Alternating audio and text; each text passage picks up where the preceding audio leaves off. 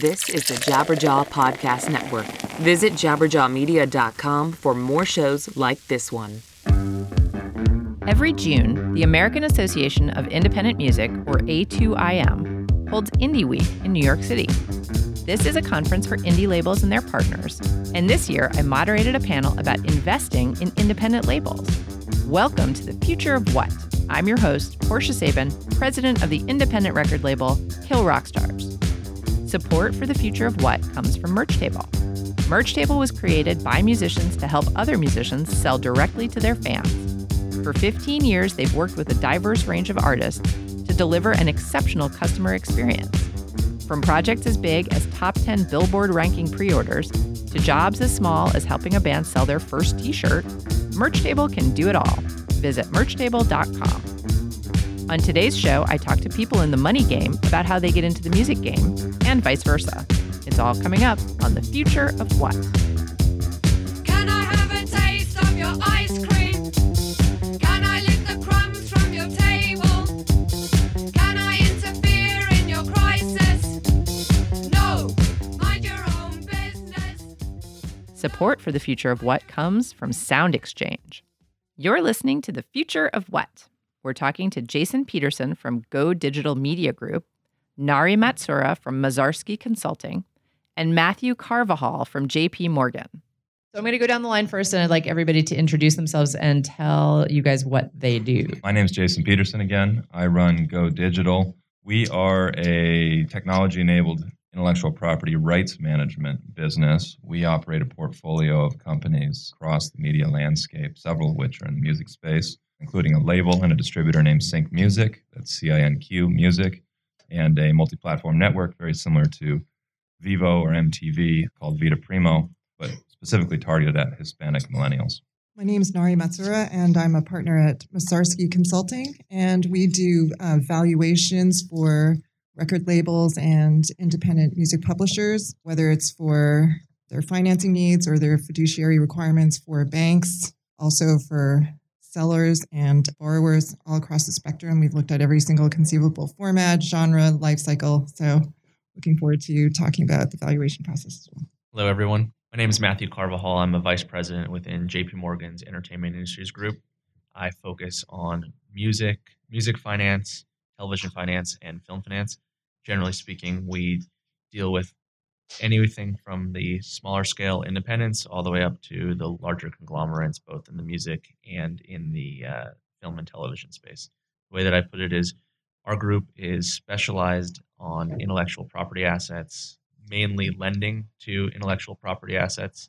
And I always joke around that we're very good at understanding the long term value of cash flows and not necessarily, we are very well in tune to lending to businesses with a loss. So that's why I probably fit in very well here. But we understand just long term catalog value. So if if you're an independent label owner like me, you did not go to business school and you did not come at this job with the idea of growing your company into a multi-million dollar conglomerate, which doesn't mean you can't do that. And perhaps you should. But I think the the thing that we're trying to get out of this panel today is sort of what are the steps that you would take as an independent label to grow your company using the investment stuff that's out there. So I just recently learned that there are these two things called debt and equity, and that these are two different ways of financing your company. So I wanted to get started by having somebody, maybe Jason, start talking about the difference between debt and equity financing. Sure. So, generally speaking, debt is when somebody loans you money and you have to pay back that money with interest. Equity is when somebody essentially buys into your business looking towards participating in the profits of the business. And every market has a life cycle, every company has a life cycle. You need different types of partners, both debt and equity, and within debt and equity, different types of partners at different points in your life cycle. This is a general question for everybody. When would you tell an indie label to pursue an investment opportunity? Like, at what point in the life of an indie label? Because you know there are labels like mine that are 26 years old. There's labels that are six months old, but they're doing really well. You know, they're in let's say EDM or hip hop, and they've and they've got a couple runaway hits. Like, when would you tell people to start looking into this? Maybe I can tee that up for the two of you. So, as a brand new company, you'll have no history, probably no asset base. You're going to have to work with an equity investor. It's analogous to maybe in the technology space, right? If you have just an idea or maybe a prototype product, you're going to need to find a venture capitalist or an angel investor who's going to do a series seed or a series A with you because you have not proven a validated business model. You have no traction in the market yet. Once you have traction in the market, you maybe have customers, you maybe have an asset base. Now your options open up. You can work with a lender like JP Morgan or anybody else who will loan money against your asset base, against your receivables. They'll want to know what your asset's worth, so they're going to want you to work with an appraiser. And maybe Nari and, and Matt can talk a little bit more about that. So, from the beginning standpoints, I think that you're always going to be sitting within some kind of an equity financing round, uh, at least in the very beginning stages. Just from a lending standpoint, in order to really get to the size and scale of bank financing, you're going to want to get some kind of a decent sized catalog that we can margin off of. The way that bank lending traditionally works is based off of usually an EBITDA. There's there's really a few ways that we lend. Can you define EBITDA for the audience? Yeah. So we traditionally leverage on two separate multiples. One is just call it a multiple based on your income statement, your net publisher share. That's one of the multiples that we lend against. And then the other one that we lend against is a catalog value.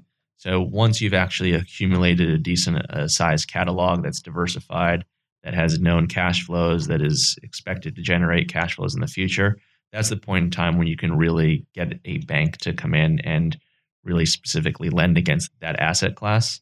In the very beginning, while you're developing and growing your business and acquiring assets, you're you're likely going to need a pure equity. And the reason is just as senior lenders, we traditionally are less risk adverse. We are we have a known You mean you're uh, more risk averse? sorry, we are way more risk adverse. Yeah, I misspoke. we will always be the first money out, right? If you borrow 20, 30, 40 million dollars from a lending syndicate, the first losses will always go to the equity and we will always look for some kind of a cushion, but at the same time our returns are known and we our debt structures usually cost anywhere from LIBOR. They're always LIBOR based, but LIBOR plus 250 to 350. So sub 4% cost of capital. And of course, they're going to loan money against what the assets are worth or expected to produce in the future, which is what you Yeah, might and so- on. So, to that point, in terms of building up your catalog so that you have an expected cash flow that you think will be generated in the future, which is why banks will come in later in the process as, as opposed to initially. So, we will look at at least three to five years of income statements. And what we do is, we, well, we look for those factors that make a catalog less risky. So, are there stable cash flows? what kind of a catalog is it? Is it a golden oldies catalog? Is it a standard evergreen where you have systematic earnings year over year that are growing with the industry? Or is this something that is more hit driven where there are huge peaks, but there are also rapid declines that are there in the very early in the life cycle? So then the question there is how far and when will they fall? And at what point will they reach stable state? Or are you a catalog that's diversified and has a little bit of both? So, what we do is we look at the top titles that are generating, say, 80%. You can look at it as a rough 80 20 rule 80% of the earnings. And we'll look at them literally title by title, income type by income type, and see how these income types are trending. And look at the sales, the airplay, what have you, all the different factors, the number of streams, and we'll build out the future value of these separate titles. So what I'm hearing you say is that basically you need to have been around for like two to five years in order to possibly get, let's say, equity funding. Is Well, that actually, true? I think what Matt was saying was that you have to start with equity. Somebody's got to invest in the business initially. It's usually Right. either you, friends and family, angel investors. Maybe you'll get some professional money if you have a big vision. You're always going to have to start with something. Uh, I, I would like to note also, though, that aside from the sort of traditional music bank finance, where the bank is going to loan a company like mine money, and Massarsky and Associates might do the appraisal to figure out what the assets are worth that the bank's loaning against. Aside from that, as a as an, a, s- a smaller company, a newer company, you can get an SBA loan here in the US, which not all banks do, but a lot of banks do. They'll loan to much newer companies, much higher loan to value ratios, which we'll talk about in a minute. You can also get personal loans from the bank. In the early days, the bank will look mostly to the personal credit mm. of the business owner.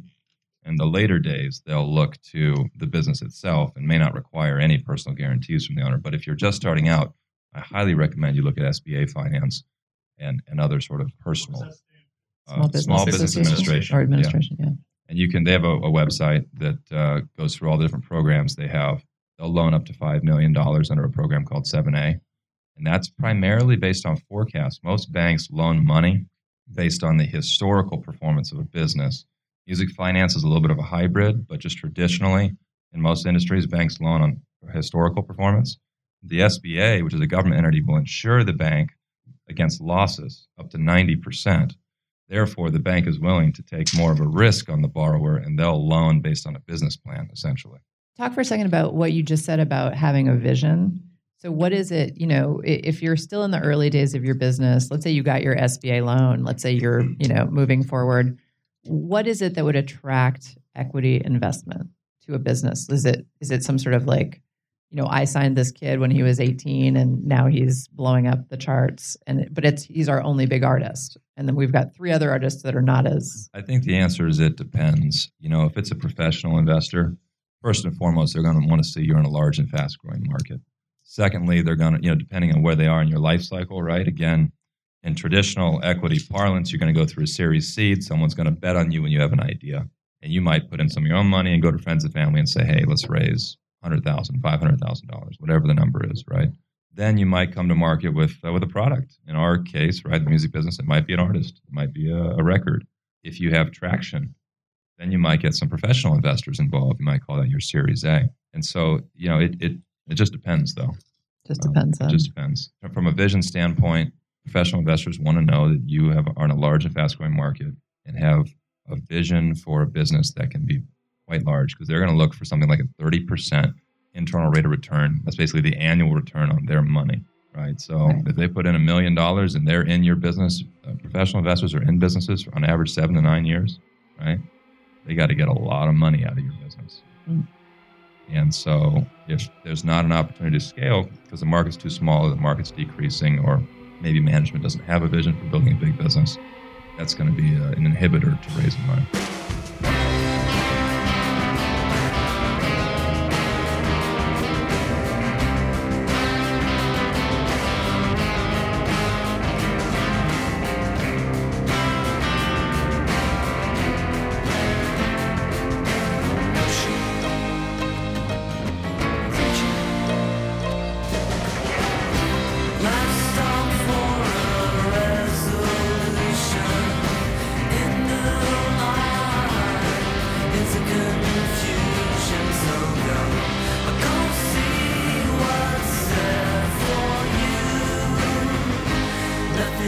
you.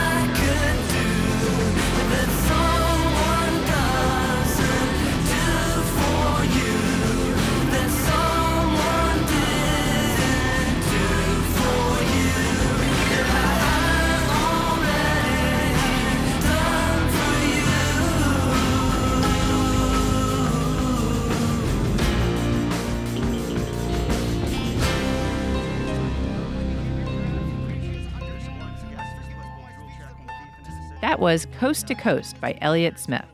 If you're enjoying this program, please subscribe to our show on iTunes and leave us a review. To find out what's coming up next, follow us on Twitter at KRSFOW. After our show, check out the Metal Sucks podcast. Every episode features an interview with a member of the metal community, with recent guests including members of Between the Buried and Me, the Black Dahlia Murder, I Hate God, Royal Thunder, and more. Tune in every Monday for a new episode featuring co hosts Brandon and Pete's insight on the latest metal news and gossip, comedy sketches, and more. You're listening to The Future of What? We're talking to Jason Peterson from Go Digital Media Group, Nari Matsuura from Massarsky Consulting, and Mathew Carvajal from JP Morgan.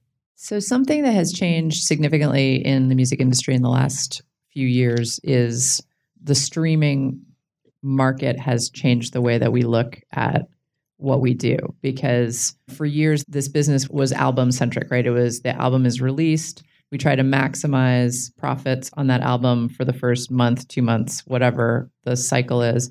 And then when the album cycle is over we move on to the next one. And what has happened what has like really kind of out of nowhere like happily but we didn't necessarily see this coming is in the last few years streaming has made it so that there isn't necessarily that endpoint with an album. Albums can have extremely long lives on streaming.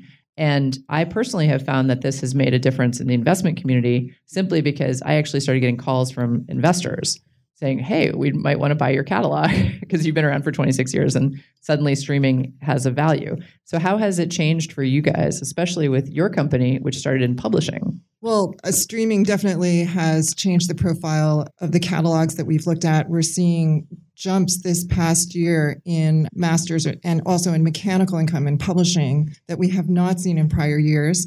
Overall, the industry streaming is 60% up from last year, and streaming makes up 50% of overall record company revenue. So it's definitely is changing our own growth forecasts. And I'm imagining from a lender's perspective, I mean, of course, Matt's going to have his own viewpoint, uh, but we've just been speaking with one of the major lenders in this space, and they are trying to redefine for themselves what the meaning of a master is, like almost from a philosophical standpoint. Like, is this, it's not physical inventory anymore. You know, 75% of the revenue is all digital. So you're not talking about the same level of overhead. So, what is a master? Is it more just rights management? And what does this mean in terms of EBITDA if you have so much less overhead? So Earnings before interest, taxes, Taxes, depreciation, and amortization. did you guys get that ebitda And if there's so much growth, you know, when you look at it relative to publishing, which has always been very, very attractive to banks, and their loan to values are, you know, traditionally higher. But the growth is, although much more steady and there's less variability, it's just more modest at the same time. So if you're looking at records, you're starting from a smaller base just because it has fallen the level that it has, but growth is that much more possible to realize as a result. I can tell you from a lending perspective, it's been a complete game changer. If you were to look back in history, and I mean, not even a very long history, we're talking three to five years, publishing catalogs were the core bread and butter that banks wanted to lend against because it was a 1 to 3% growth per year and everybody was comfortable that as long as you had a diversified catalog we were going to get our money back. And our margin on those loans would be a 50% advance rate. So you have a $10 million catalog a bank will traditionally lend $5 million against that publishing catalog. And on top of that what we would lend to on those catalogs would be a future projection uh, luckily in in the music space and lending on IP assets, IP assets we're very familiar with the fact that publishing assets are long-term 30-year cash flows that we can ascribe some kind of a value to. And we would take a look at that value over the next 10 to 30 years even and we would assign a discount rate on those values. So a few years ago you would sit there and we would say from a bank perspective that publishing assets you're going to have a 10% or 9% discount rate on your assets. And then as a bank, we would loan LTV basis of 50%. And it was because it was That's loan to value. loan to value. And on the master's side, what we would have said five years ago is, you know what, that's a master's catalog. There's going to be a decent amount more variability in the assets, and we don't feel the same way as we do on a publishing catalog. Yesterday's news. Yesterday's news, but I think relevant because uh, banks are not as quick to adapt. So it's think probably relevant for lending purposes. But in terms of advance rates, our advance rates have gone from 35% on that asset class up to 50%. And our discount rates, which used to be 14 to 15% on master rights, have shifted. So we, I think, as lenders have become much more aggressive on the space. What are your current discount rates? Anywhere, depending on the catalog, right? High sync catalogs are going to have high, higher discount rates. Publishing assets will still be with 1 to 2% within a master's master's business, but you're in that 10% range is my view. Some are lower, some are a little bit higher. So we are all independent labels, and independent labels are traditionally extremely independent. I know that's like duh, but it's really true. We don't like to be told what to do. We like to do things ourselves, and and most indies are run by people who are kind of like, I want to do it my way. So debt financing is easier in that regard, right? Because they're basically the bank is just like, here's some money, thunk, see ya, good luck, hope you make it work. But equity financing, if someone's coming along and they're actually getting a percentage of your business, how much influence do they have in the day to day running of that business? That's a great question. The answer again is it depends on both sides. As the loans get larger in debt, the banks have more control. So they'll put what's called covenants in your loan agreements. These are negotiated conditions on the loan contract that say you're cool as long as your gross margin doesn't drop a certain amount, or you can use this money only for certain uses and not for others. You have certain reporting requirements, and those go up as loans get bigger.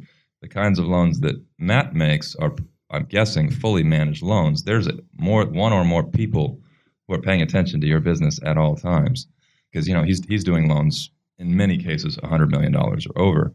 So there's there's different thresholds of management and covenants depending on loan size, and they get bigger and more elaborate the bigger the loans get. On the equity side, again, it depends, but usually they're going to come in, they're going to get some preferred shares, so they're going to be first money out and might get some board seats, so they're going to have a say in management.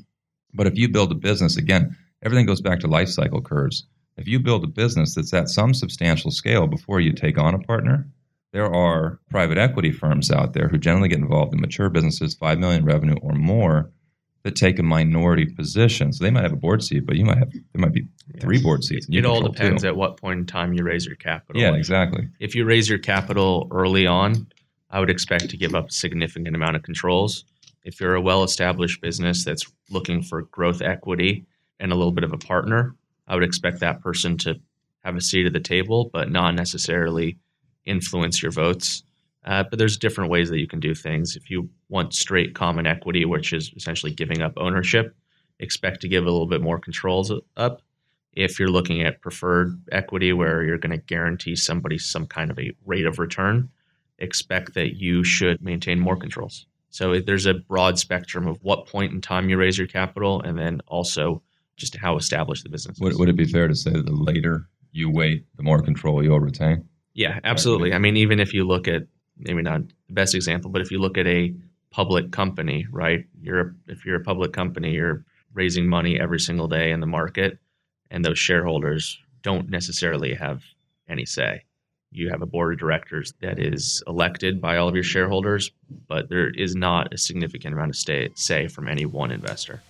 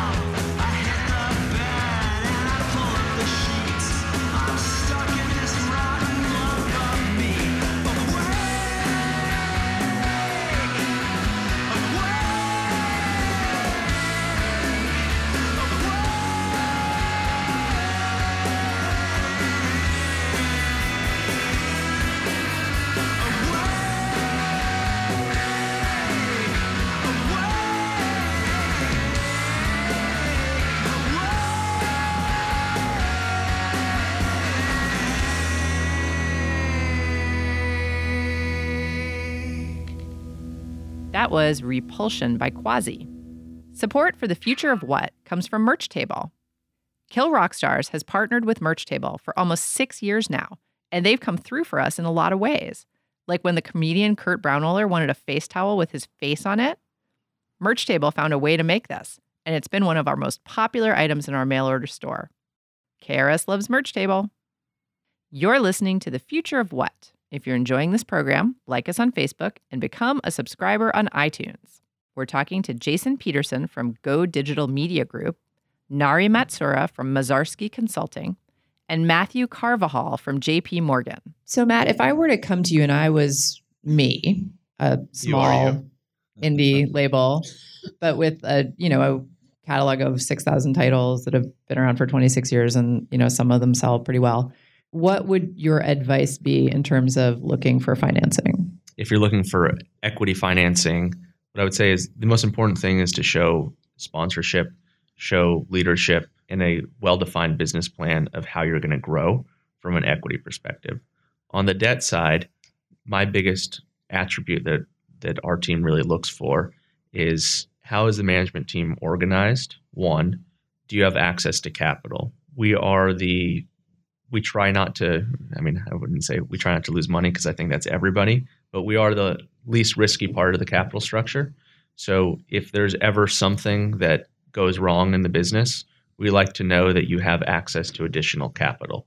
So if something happens right when you go through one of your you your loan to value increases or one of your covenants is breached we want to know that you have that ability to go out to a, another party and say we need to go ahead and pay down some of this debt. So access to capital, management team, and then the other thing really is just diversification of the catalog. We don't want to see any one artist or any one song really make up too much value because then that's just too much volatility. Well, and you might ask Massarsky to do an appraisal of her catalog, right? If you were exploring a, I would say 100% of the time we will ask a valuation consultant to do That it. might be the first step. That might be the first step. I'm just I'm just wondering if indie labels, the vast majority of indie labels are not publicly held. They're usually sole proprietorships or corporations with a board of one or two people. so you guys are getting into this market because you're coming into the the master copyright market, but it's like the vast majority of us don't seem to be structured the way banks normally would like to see a company be structured. So, what's the workaround for that? I don't know what the workaround is. I, I, I think what you're getting at is the governance is key, right? They're investing ultimately in the people and they're Right. expecting them to execute. So you want to look normal. You want to look the way they expect you to look. And once you figure that out, executing and promulgating good governance really is key to getting any financial partner involved. I think also if you're a smaller independent label, just getting clean financials, mm-hmm. clean set of income statements that just look, you know, easy to disseminate, easy to follow. Because a lot of times, well, I don't want to make a generalization, but sometimes the smaller owners have their papers are a lot less in order. Oh, wait, you mean all the receipts are in a box? Yeah. Been there. So it You'll actually get a better valuation if you organize when you go to her. Well, I always say that our valuations are as good as the data that we receive. So the cleaner it is, the better it's going to be for everyone. Right. I just think it's a really interesting proposition. I mean, you know, when I got a call from an investment company, it's being like, you know, I, we're interested in your catalog, we're interested in possibly investing in your company. And I was like, what is that? You know, I mean, I like mm-hmm. I've never been to business school. I don't know anything about this. And and I'm like, I think I run a pretty tight ship, but I think you guys will really not think so. You know? So I, I, I it's just an interesting marriage of these two worlds where because I think the way I run an indie label is probably pretty normal, pretty straightforward for for what people do. And then for what you guys do, you know, you do it well. But like how do, how can we get together and make this work I for have everybody? A concrete suggestion. You do what you do well, right? Which is curate music, bring it to the market, find advisors. Yeah. Who provide the missing links for you. Your credibility also is directly tied to the credibility of your advisors. So bring in a great lawyer who has great relationships. Bring in a great accounting firm who knows everything about how your financials are supposed to be constructed so that when Matt looks at it, it looks exactly like what he's expecting to see. They know exactly what your database should look like for all your income so that when Nari looks at it, it looks exactly like what she's expecting to see. Get great advisors. They're worth every penny. It's really good advice. Also, I think indie labels, they have different options. Well, depending on what your own goals are, whether you want to expand or sell or acquire or just raise some debt, there are just different options in the marketplace than there used to be. There are different strands of income that people are investing in. Sometimes they're just investing in SoundExchange income alone or just your Spotify income streams. So if you don't want to put everything your entire company under collateral, you might just want to put your top titles up. That'll be acceptable too. So there are just different pieces that you might want depending on what your own goals are. And there's just a lot more flexibility in the marketplace for different types of valuations now. And I would definitely say now is a point in time within the music industry where there's a significant influx of capital. I, I think I've covered the music space for 10 years. What was the deal you did last week? The biggest announcement right now, I mean, it's been Concord acquiring Imagem, but there's, aside from that transaction, there's just been a significant amount of microtransactions that have occurred. But the big one really is the amount of investors looking to deploy capital in these long term assets. If you take a look at who's coming in, it's pension funds, it's insurance companies, it is even companies who used to buy pharmaceutical royalty runs now are actually investing directly into music assets.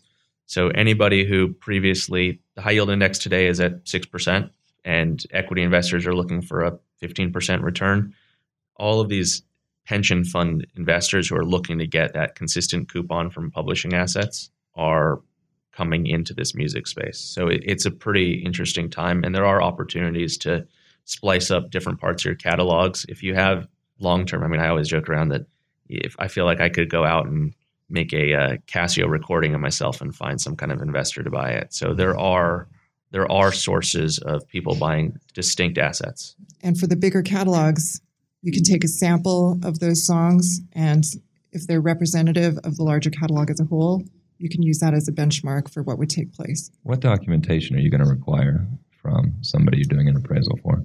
I assume you're going to want all the contracts, right? So you can track all those reversions, correct? Yeah, it would be an analysis, and we usually would say, give us the analysis for the top earning artists, and out of those top earning artists, can we see the underlying contracts?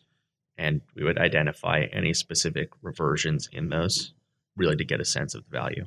Matt, you were saying before before the panel that the deals that you guys do are last a certain number of years, like five years or seven years. Yeah, bank debt is five years. Right. Uh, institutional debt is seven plus. So if that's the case, then would you need all of the contracts to be perpetuity contracts, or what if there were, you know, a bunch of big titles, but they were all under 15 year license, let's say? Well, the the way that it would work is we would always employ somebody like Nari who would give a valuation of the assets, and we would lend, even though we only have a five year loan, we would lend against the full value of the catalog, and her valuation would take into play the fact that some of these assets are only 15 year cash flows. So it kind of would be a self fulfilling analysis. And Nari, how do you deal with stuff like that when there's licenses rather than perpetuity ownership? Licenses, so for example, Like, mus- let's say the al- the album was the contract said that it was a license for 15 years, that the the label had Okay. ownership for 15 So years. then we project out for the 15 years and we don't go beyond that point. We Okay. project literally for the life of that contract or for that license. It just slightly reduces your catalog value. Yeah, right, I figured. I might add to that that I think the key to understanding the value is really understanding the decay curves of the assets, right, in terms of timing. Absolutely. The life cycle of the assets, the life cycle of a song of one genre or format is very, very different from another. And these are life cycle curves that we have an- analyzed ad infinitum within all of the different formats. And so we very carefully work those into our growth rates. And so we really go very granular and very deeply into the asset. And so you're not going to see just a top line, let's slap on X percent growth rate. We also look at the correlation between your catalog and the overall industry. So, how has the overall industry been trending? What are you doing? Are you higher, lower? Why? Is that explained by something that's sustainable if you're higher? Or if you're lower, can that be explained just because you're a certain kind of a catalog that's very, very steady over time, and it's not going to have those jumps and curves that a newer catalog might have, for example. How are your decay curves affected by like crazy things that happen in the marketplace, like sync licensing? Because that'll totally bring something back from the dead. That's happened. Yeah, sync licensing is really interesting because it's not like sales where there's a certain level of predictability or radio play where there's a certain level of airplay that can be expected over time. But sync is less like you never know. All of a sudden, as you said, the song is you know suddenly needed for a multi-million budget movie or for a car commercial that's going to be running for six months on a major network. And so you'll see these licenses for $300,000 popping out of nowhere. So the question is, what do you do with that? Because again, from a bank's perspective, this isn't necessarily reliable income. There's a probability, though, that these events will occur within a certain amount of time. So if we have a long enough perspective, we can see just how often these events occur. And then again, because it's rolled up within a catalog, you'll see these outlier events. We'll take those one offs out of the equation and we'll look at what's more steady across the entire catalog as sync income. So it sort of sounds to me like one possible avenue to do this successfully, if you're an indie label looking to kind of cross this bridge, is to find a professional person to help you do it. Are there people that you can hire to help you, you know, to sort of represent you to help you raise money. to to find investors, to find to figure out how you could finance your company? I mean, traditionally, this is the job of an investment banker. The reality is, though, that most investment bankers aren't going to get involved unless you get to a certain scale. Yeah. So, going back to my life cycle analogy, if you're a pre-product, Series Seed, or even Series A, probably not going to get an investment banker to work with you just because there's not enough money in it for them, right? There's an opportunity cost. It, it takes them the same amount of time and effort, probably more effort to do small deals than it does big deals. For example, I was with an investment banker yesterday uh, who came down to the conference for a few minutes, and he was basically saying, you know, unless the deal size is mid eight figures, he just can't get involved, right? If it's not a $50 million deal or more. Now, there are people that play at all different levels, you know, and all different points in the life cycle. So there probably are investment bankers that do smaller deals. If you find one, they can help you. But in the beginning, it's usually your own hustle. If that makes sense. And, and you know, I mean, the banks are they're public. You can get their information off their website. Awesome. Well, thank you so much to my panelists. I really appreciate it. Great job.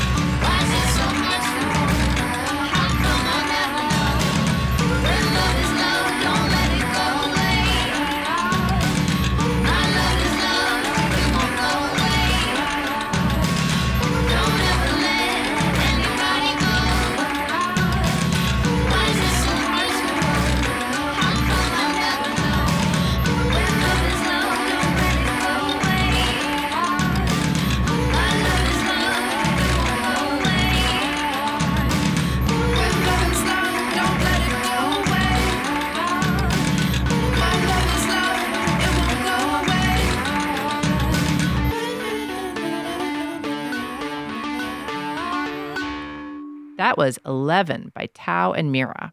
You're listening to The Future of What? If you're enjoying this program, like us on Facebook and become a subscriber on iTunes. And that's our show.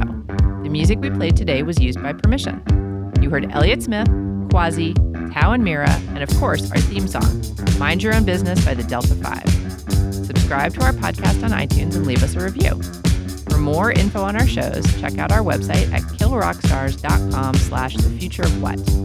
Our program was engineered by Brent Asbury at Beta Petrol and is produced by Will Watts and Anna McLean. I'm Portia Sabin, president of Kill Rock Stars.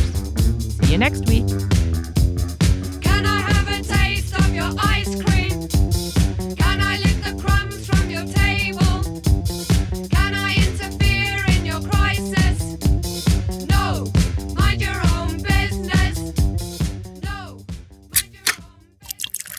This is the Jabberjaw Podcast Network.